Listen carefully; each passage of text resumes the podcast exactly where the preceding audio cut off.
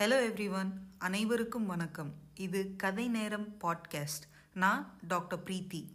மகாபாரத கதையை பேச்சு தமிழில் சுருக்கமாகவும் சுவாரஸ்யமாகவும் பதிவு பண்ணணும்னு நினச்சேன். எனவே இந்த பாட்காஸ்ட் இது கேட்குற உங்களுக்கும் சுவாரஸ்யமாக இருக்கும்னு நம்புகிறேன் முதல்ல மகாபாரத கதை உருவான விதம் பார்ப்போம். அதுவே ஒரு சுவாரஸ்ய கதை தான் மகாபாரதத்தை எழுதுனது வியாசர்.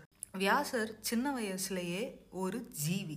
அவரு ரிக்வேதம் யதுர்வேதம் சாமவேதம் அதர்வன வேதம் நான்கு வேதங்களையும் எழுதி இயற்றியவர். கௌரவர்களின் வீழ்ச்சியும் அவர் கண்முன்ன நடந்திருக்கு. இத ஒரு காவியமா எழுதி பதிவு பண்ணணும்னு முடிவு பண்ணாரு. இப்படி ஒரு காவியத்தை யாரால எழுத முடியும்னு அவர் யோசிச்சாரு. யாரால எழுத முடியும்னு தெரியாம தவம் பண்ணி பிரம்மதேவரை கூப்பிட்டாரு. பிரம்மர் வந்து பார்த்துட்டு இந்த மாதிரி ஒரு காவியத்தை எழுதுறது ஒரு பெரிய வேலை.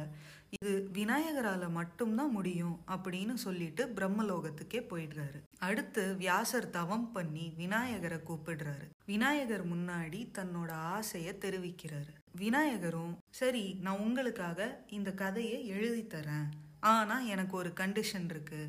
என்ன? அப்படின்னா இதை எழுதும்போது என் பேனா ஒரு நொடி கூட உங்களது அடுத்த வார்த்தைக்காக காத்திருக்க கூடாது. நீங்க தொடர்ந்து எனக்கு டிக்டேட் பண்ணணும் அப்படின்னு சொல்றாரு. ஒரு நிமிஷம் இதை கேட்டு வியக்கிற வியாசர் உடனே சரி விநாயகரே எனக்கும் ஒரு கண்டிஷன் இருக்கு. என்ன அப்படின்னா இதை நான் சொல்லும்போது நீங்களும் ஒரு நொடி கூட எழுதுறத நிறுத்தாம எழுதணும். அதே மாதிரி ஒரு வார்த்தை கூட புரியாம நீங்க எழுதி வைக்க கூடாது அப்படிங்கிறாரு. இதை கேட்டதும் விநாயகர் சரின்னு சொல்லி வியாசர் சொல்ல சொல்ல மகாபாரத கதையை எழுதுறாரு. இதை எழுதும்போது நடுவுல விநாயகருக்கு பேனாமை தீர்ந்து போகுது.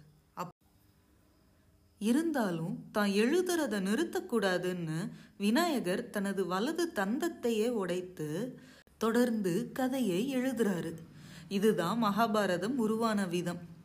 மகாபாரத கதையில் முதல்ல என்ன நடக்குதுன்றத அடுத்த எபிசோடில் பார்ப்போம். பாய்